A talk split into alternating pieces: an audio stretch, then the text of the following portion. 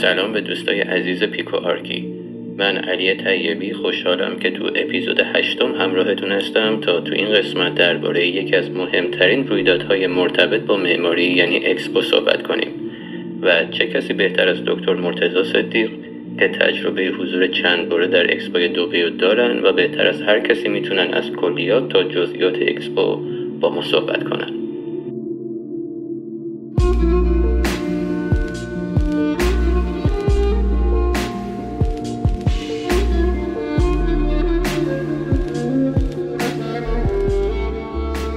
اکسپو که مخفف واژه اکسپوزیشن و فرانسوی ها بهش اکسپوزیسیون یونیورسله میگن، رویدادیه که معمولاً هر 5 سال یک بار به مدت 6 ماه تو کشوری متفاوت برگزار میشه. این نمایشگاه که جزء مهمترین اتفاقات جهان به حساب میاد، تحت نظارت مؤسسه‌ای تو پاریس به نام دفتر بین‌المللی نمایشگاه‌ها قرار داره. به طور کل ایده برگزاری این تیپ نمایشگاه‌ها به سنت رایج فرانسوی‌ها تو برپایی نمایشگاه‌های سالانه برمیگرده و جالبه بدونیم یه نمایشگاه صنعتی تو پاریس زمین ساز اولین دوره اکسپو بعد انقلاب صنعتی در سال 1851 تو هاید پارک لندن میشه. همون نمایشگاهی که کریستال پالاس یا قصر بلورین رو برای ما تداعی میکنه. جالبه بدونیم اهمیت اکسپو اونقدر بالاست که بعد از جام جهانی فوتبال و بازی‌های المپیک 3مین رویداد مهم دنیا تلقی میشه و به نام المپیک فرهنگی ملل شناخته شده و حتی کلیخونی‌های اکسپو هم کم از رویدادهای ورزشی نداره.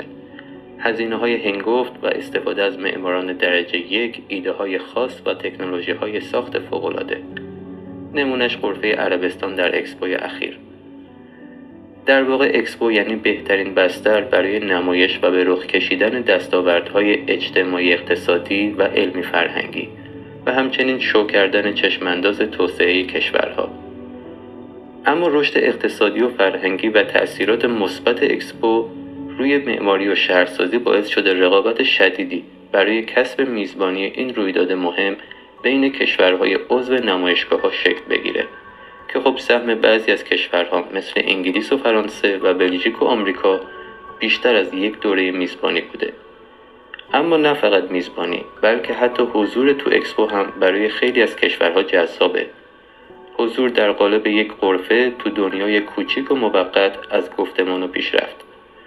غرفه هایی که نشونه پیشرفت های فنی و فرهنگی ملت قلمداد میشه و میتونه منجر به ارتقای پرستیژ و شهرت یک ملت و یک کشور بشه، مثل برج ایفل که به شهرت جهانی دست پیدا کرد، و یا غرفه روح زمان لوکوربوزیه یا آلمان میسفندروه که در زمان و مکان دیگه‌ای بازسازی شدند و شایدم طی فرآیندی معکوس هویت و قدمت یک کشور رو به راحتی زیر سوال ببره که خب بهتره از این موضوع گذر کنیم.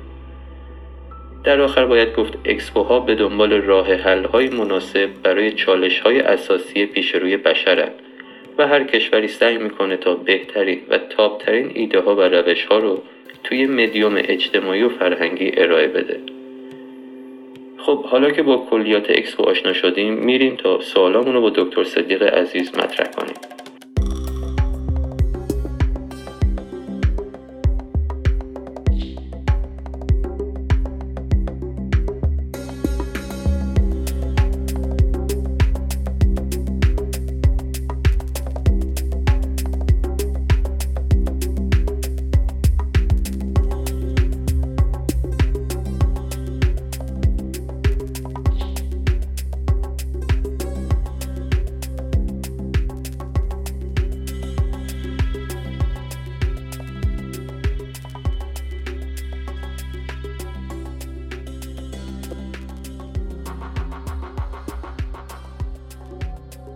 عرض سلام و ارادت خدمت دکتر مرتضی صدیق. خیلی خوشحالیم که در خدمت شما هستیم. در ابتدا اگر مقدمه‌ای هست بفرمایید. سلام به دوستان عزیز. باعث افتخاره که میتونیم با یک صحبت دوستانه کوتاه در خدمتتون باشیم و تجربه‌ای رو که از اکسپو دبی داریم به اشتراک بذاریم. امیدوار هستم که این صوت ما، تجربه ما برای شما بتونه راهگشای نقد و تحلیل جدید باشه. امیدوار هستیم که تداوم پیدا بکنه این برنامه‌ها و در خدمتتون باشیم.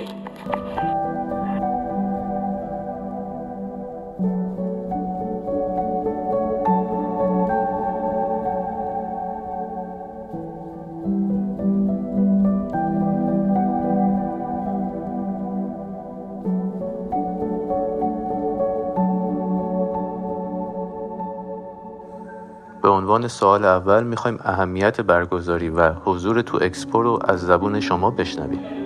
اکسپو فرصتی است برای اینکه کشورهای مختلف بتونن دیدگاهشون رو نسبت به آینده در کنار همدیگه مطرح کنن و ببینن که آینده رو در چه چیزی در سرزمین خودشون میبینن و بتونن اون رو با کشورهای دیگه به اشتراک بگذارن. بعضی موقع امکان داره سرزمینی این آینده رو به اشتباه تشخیص میده و فرصت خیلی خوبی هستش که بتونه دیدگاهش به آینده رو با توجه به کشورهای دیگه اصلاح بکنه. یا خیلی موقع هست که نمیدونه روی چه چیزهایی برای آینده باید سرمایه گذاری کنه و این فضا و این نمایشگاه خاص این فرصت رو فراهم میکنه تا بتونه دیدگاه خودش رو اون کشور اصلاح بکنه و آینده رو برای خودش در واقع یک طوری بیمه بکنه. نه اینکه فقط بگیم یک کشور، بلکه تمام متخصصین اون کشور هم همین دیدگاه رو دارن.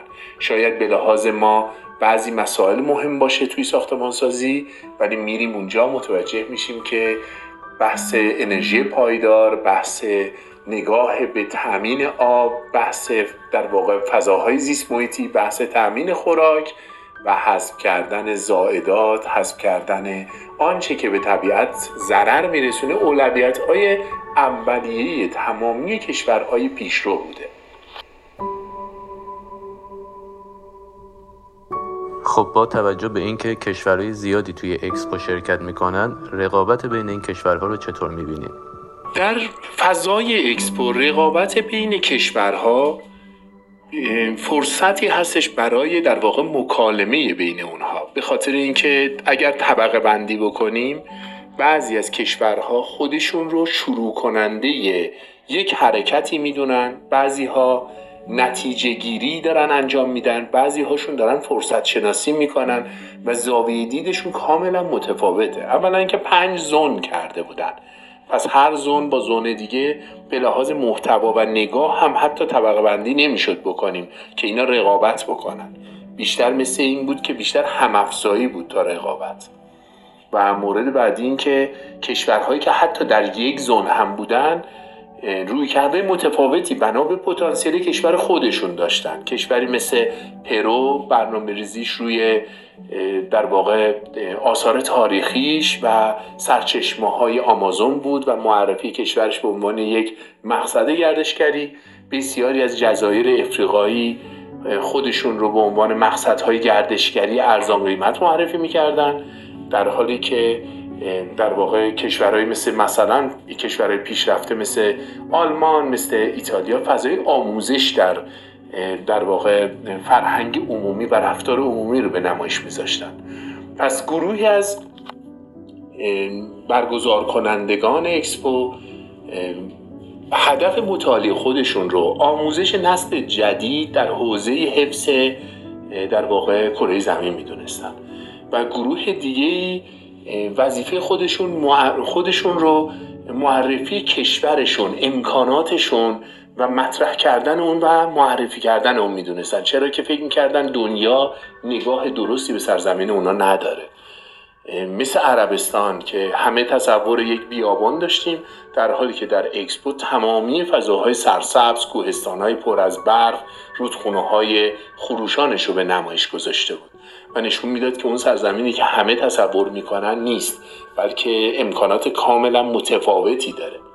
و گروه دیگه‌ای می اومدن بحث حفظ اقیانوس‌ها، حفظ فضای در واقع حفظ زمین و حفظ پوشش گیاهی رو مطرح می‌کردن که چه کارهایی بکنیم، مثل نروژ که کلاً نشون میداد که چه تلاش‌های گسترده‌ای برای پاکسازی اقیانوس‌ها از زائدات بشری انجام داده.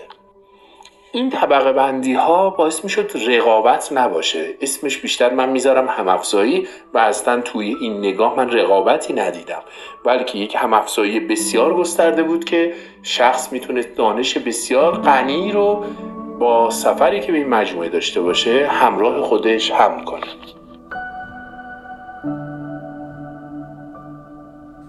به نظر شما اکسپوی دبی روی کشور امارات و حتی کشورهای منطقه چه تأثیری گذاشت؟ اکسپوی دبی موتور محرکه‌ای شد برای اینکه یک، تمام جهان در رابطه با حاشیه خلیج فارس فکر کنند. حتی کشوری مثل اتریش کانسپت‌هایی داده بود برای اینکه خونه‌های بدون استفاده از برق و کولر و نمیدونم مثلا وسایل گرمایش و اینطور چیزا ساخته بشه. خب طبیعتاً فرصتی بود که 192 کشور در مورد یک منطقه فکر کنند، در مورد اینکه چطور از بخار هوا یا رطوبت هوا آب شرب بگیرن یا مزارع و آبیاری کنن، یا فرصتی بود برای اینکه انرژی خورشیدی رو چطور تأمین کنیم. و موتور محرکه‌ای بود برای عربستان که اصلا استارتش زده بشه، متوجه بشه آینده در نفت نیست و باید کشورش رو برسه، تکنولوژیش رو به روز بکنه و بسیاری از تعصبات خاص نگاه‌های شاید سنتیش رو کنار بگذاره. این باعث شد قطر ما در واقع حرکت دیگه‌ای برای خود المپیک انجام بده، باعث شد که کشور عمان بسیاری از صنایع خودش رو تغییر بده و به عنوان مقصد گردشگری با رویکرد دیگری، نه اینکه نگاه با آینده بلکه معرفی در واقع نوع زندگی سنتی حاشیه خلیج، خودش به عنوان یک مقصد گردشگری با محصولات ویژه معرفی کنه. طبعا برای تمام کشورها ثمره های بی‌نظیری داشت، به اضافه اینکه ما میدونیم تمامی مدارس امارات مأمور بودن، موظف بودن دانش آموزاشون رو ببرن و اکسپو رو نشون بدن و براشون، و میبینیم که توی تمام غرفه هم قسمت‌های کودکان و آموزش کودکان هم بود که با آینده اینها رو مانوس کنن و هدفگذاری‌های کلان جهانی رو که برای حفظ زمین ضرورت داره رو به اونها انتقال بدن. اما چیزی که ممکنه برای خیلی از ماها جذاب باشه اینه که در مورد مواضع و رویکردهای اکسپوی دبی بیشتر بدونیم. رویکرد اکسپوی دبی در واقع یک جوری میشه گفتش که 5 قسمت و 5 محتوا داشت. یکی این که کشورهایی که میخوان شروع بکنن فعالیتی رو در حوزه حفظ زمین، در حوزه ارتقای کشورشون، این استارت یا شروع محکم رو از کجا دارن و آینده رو در چی میبینن و شروع رو برای آینده در چه چیزی میبینن. دو اینکه استمرار خیلی مهمه و حفظ انرژی، تأمین آب، مراقبت از آب، مراقبت از هوا، در واقع میشه گفتش که مصالح بازگشت پذیر، معماری پایدار، شهرسازی پایدار، جایگاهش به چه صورته و بسی به چه نحوی بهش پرداخت بشه. و سه اینکه هر سرزمینی یک پتانسیلی داره، این پتانسیل چگونه شناسایی بشه و چگونه این در واقع شناسایی کمک میکنه به این که در واقع آینده اون کشور رقم بخوره و بتونه دیدگاه خاص خودشو داشته باشه فارغ از دیدگاه جهانی. طبعا قسمت بزرگی از این اتفاق رو خود دبی برای خودش مأموریتش رو ارتباطات میدونست و میگفت آینده این سرزمین در ارتباط برقرار کردن بین همه کشورهاست و به خاطر اون غرفه خودش رو در کنار الوصل یا بحث کننده تمام شاخه های تفکری خود اکسپو در کنار همدیگه قرار داده بود و طراحی اون رو به سانتیاگو کالاتراوا سپرده بود. به خاطر همین اکسپوی دبی رویکرد کلیش، شاید به یه نوعی بگیم به صورت قالبش، مثل 3 گام بود، یعنی شروع قدرتمند، هدفگذاری عالی، استمرار و پیگیری اون هدف، و در نهایت فرصت شناسی و فرصت طلبی و در واقع بررسی زمینی هر کشور.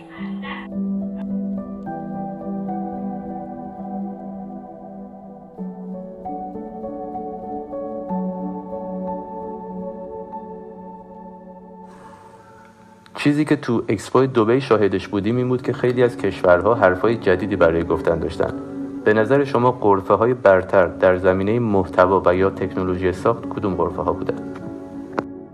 همونطور که گفتم غرفه های توی هر زون در واقع غرفه های مطرح بودن. مثلا توی زون حرکت غرفه روسیه خیلی خوب بود، غرفه بلژیک خیلی خوب بود، استرالیا تقریبا متوسط ولی جذابیت‌های خاص خودشو داشت، فرانسه ضعیف بود، غرفه الف عالی بود و غرف‌های دیگه‌ای هم بودن که به هر حال مثل کانادا، مثل فیلیپین، غرف‌های نسبتاً میشه گفت ضعیفی بودن، غرف‌های قوی نبودن. فقط مال ایران نبود که ضعف‌های جدی داشت، بلکه اون غرف‌ها هم خیلیشون محتوای خاصی نداشتن. غرفه خوبه دیگه غرفه آنگولا بود، اونم غرفه جذابی بود. غرفه پرو غرفه خیلی جذاب و خوبی بود. توی این زون حرکت، در واقع زون شروع و به نام حرکت، زون حرکت، در واقع این غرفه ها مطرح ترین غرفه ها بودن که حالا با سرچ توی سایت های مختلف نقشه هاشون و کانسپت هاشون هم میشه دید، ولی اجرای خیلی خوبی داشتن، زنده بودن و بسیار بسیار جذاب بودن. توی زون پایداری، غرفه خود غرفه پایداری، این زون تقریبا بهترین غرفه ها رو داشت، یعنی غرفه آلمان بود، غرفه هلند بود، اسپانیا بود، غرفه مجارستان بود، غرفه سنگاپور بود، استونی و لیتوانی بود، برزیل بود، سوئد بود. در قسمت بعدی که قسمت فرصت بود، غرفه های سوئیس خیلی جذابیت داشت. غرفه چین اجرای خیلی بدی داشت ولی کانسپتش بد نبود. برای خود من غرفه کلمبیا جذابیت خاصی داشت، حتی به نظر من غرفه کلمبیا از غرفه نروژ خیلی بهتر بود.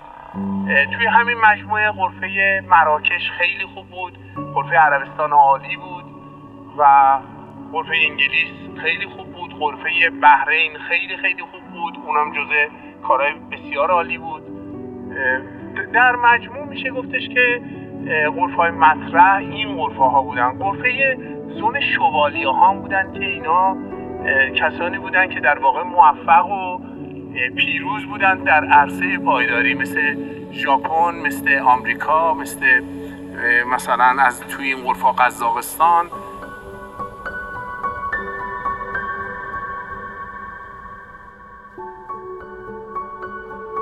اگه بخوایم از یه منظر دیگه به این نمایشگاه نگاه کنیم، به نظر شما کدوم یکی از این غرفه ها بیشتر تونستن بازدید کننده رو از حالت انفعالی خارج کنن و بیشتر دعوت به مشارکت کنن؟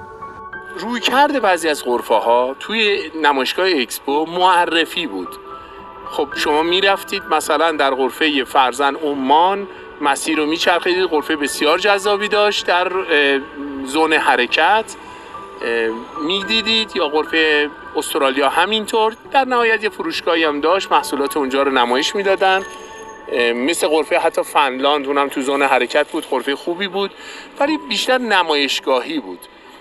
ولی غرفه عربستان کاملا فرد رو درگیر با خودش میکرد، چه شب چه روز، یعنی هم فعالیت کاملا بعد از تعطیلی داشت، بیرونش سنسورهای نوری داشت، کاملا در واقع هوشمندسازی شده بود، به خاطر اون حتی نیمه شب هم قابل استفاده و فعالیت بود. غرفه آلمان بسیار عالی بود، همه افراد باید توش درگیر می شدن، کار می کردن، به درک جمعی می رسیدن. غرفه ژاپن همینطور.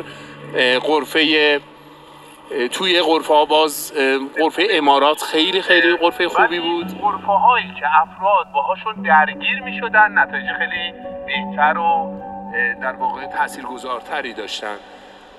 غرفه‌های خوب دیگه هم مثل ایتالیا بود توی قسمت شوالیه ها، اینا جنبه‌های نمایشگاهی داشتن، یعنی شخص اصلا با اینا درگیر نمیشد، در هیچ حالتی فقط میدید و رد میشد، میدید و رد. یا حتی خود نروژ هم همینطور، کسی باش درگیر نمیشد، سوئد هم همینطور.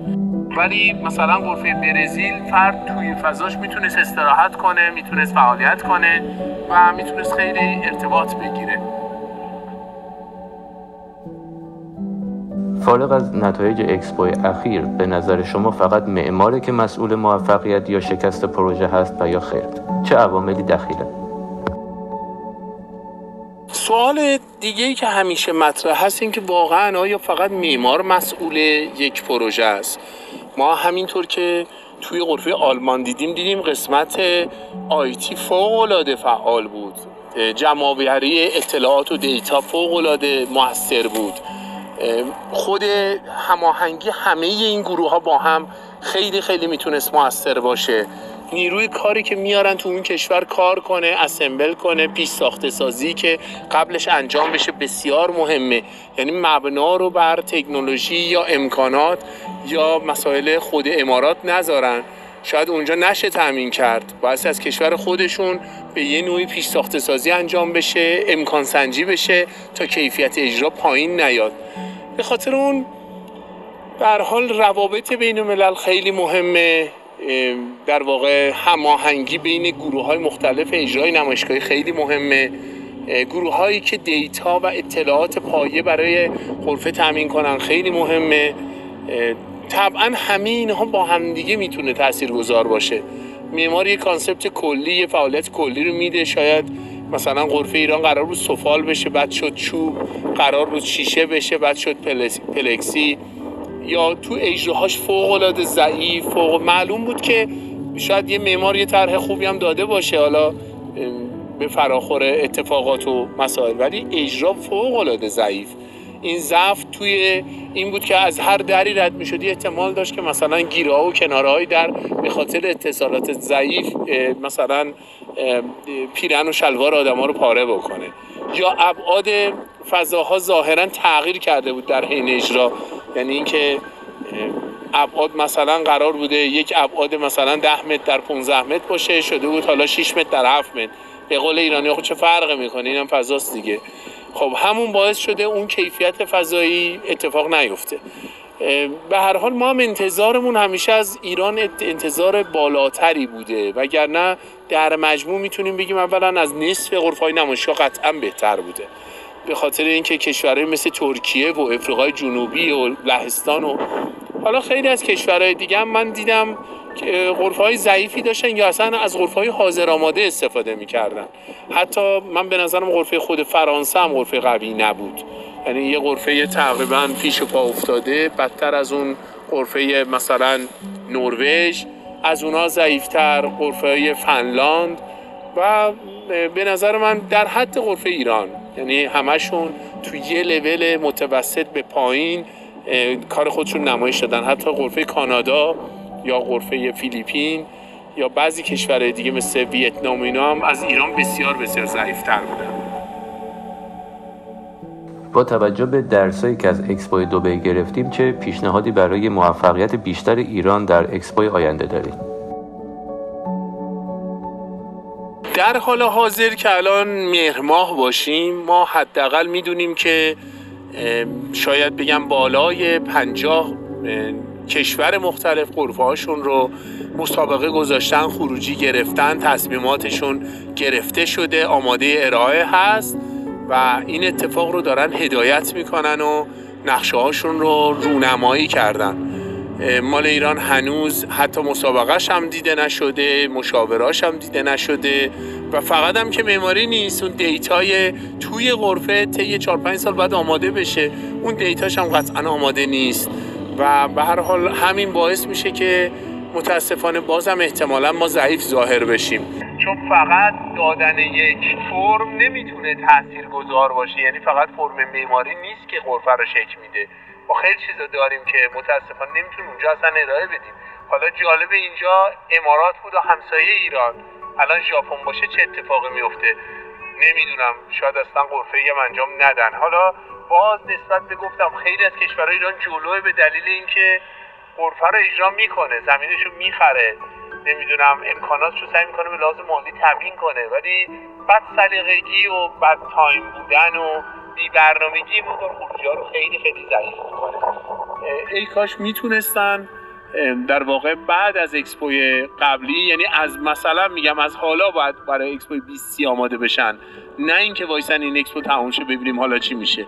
و از حالا میتونن 2 سال زمان دارن، یه 3 ماه 4 ماه شرکت مشاور خوب رو یا آرشیتکت‌های خوب رو خوشفکر رو درگیر کنن، خروجی بگیرن بابتش که بشه نتیجه عالی اونجا داشته باشن. حتی مجله هنر و معماری یک مسابقه اعلام کرد، 3 ماه ابتدا وقت داد، بعد شد 6 ماه، نزدیک 250-300 اثر اومد داوری شد و واقعیتش اینه که از 300 اثر حتی یک اثر قابلیت ارائه در اکسپو رو نداشت، یعنی آثار فوق‌العاده به نظر من خام، ضعیف، ناپخته و کارها در لول بیشتر دانشجویی بود تا اینکه لول بخواد یک شرکت مثلا میگم یه انسجامی داشته باشه، فکری پشتش باشه. من فکر میکنم که شاید جدی گرفته نشده و انگیزه هم نبوده به لحاظ مالی، به لحاظ تایمی، به لحاظ افتخاری که خب بگه اول شدم الان کار من اجرا میشه، یا نه بگه بالاخره داریم وارد این مسابقه میشیم، این مقدار مثلا دستمزد ورودمون به این مسابقه خاصه. خب استاد عزیز، جناب دکتر مرتضی صدیق، از شما مجددا متشکرم بابت وقتی که به ما اختصاص دادین. امیدوارم در آینده نزدیک دوباره بتونیم در خدمت شما باشیم. سرآخر اگه صحبتی با مخاطبین پادکست دارید بفرمایید. در نهایت هم از همه دوستانی که مطالب رو میشنوند بسیار بسیار سپاسگزار هستم. امیدوار هستم که مطالب رو بدونن که به هر حال خیلی ناقصه، به دلیل اینکه توی حالت پادکست و خیلی فشرده است. این فشردگیش باعث میشه که شاید بسیاری از مطالب رو من نتونم مطرح کنم، نتونم در واقع فضا به فضا توضیح بدم. بیشتر کلیات رو دارم مطرح میکنم و امیدوار هستم که مثمر ثمر باشه و در صورت استقبال در واقع جهت داده بشه و توضیحات غنی‌تر، کامل‌تر و با جزئیات بیشتری خدمت دوستان ارائه بشه. بسیار خوب، ممنون که شنونده ما بودین. تا اپیزود بعد، خدا نگهدار.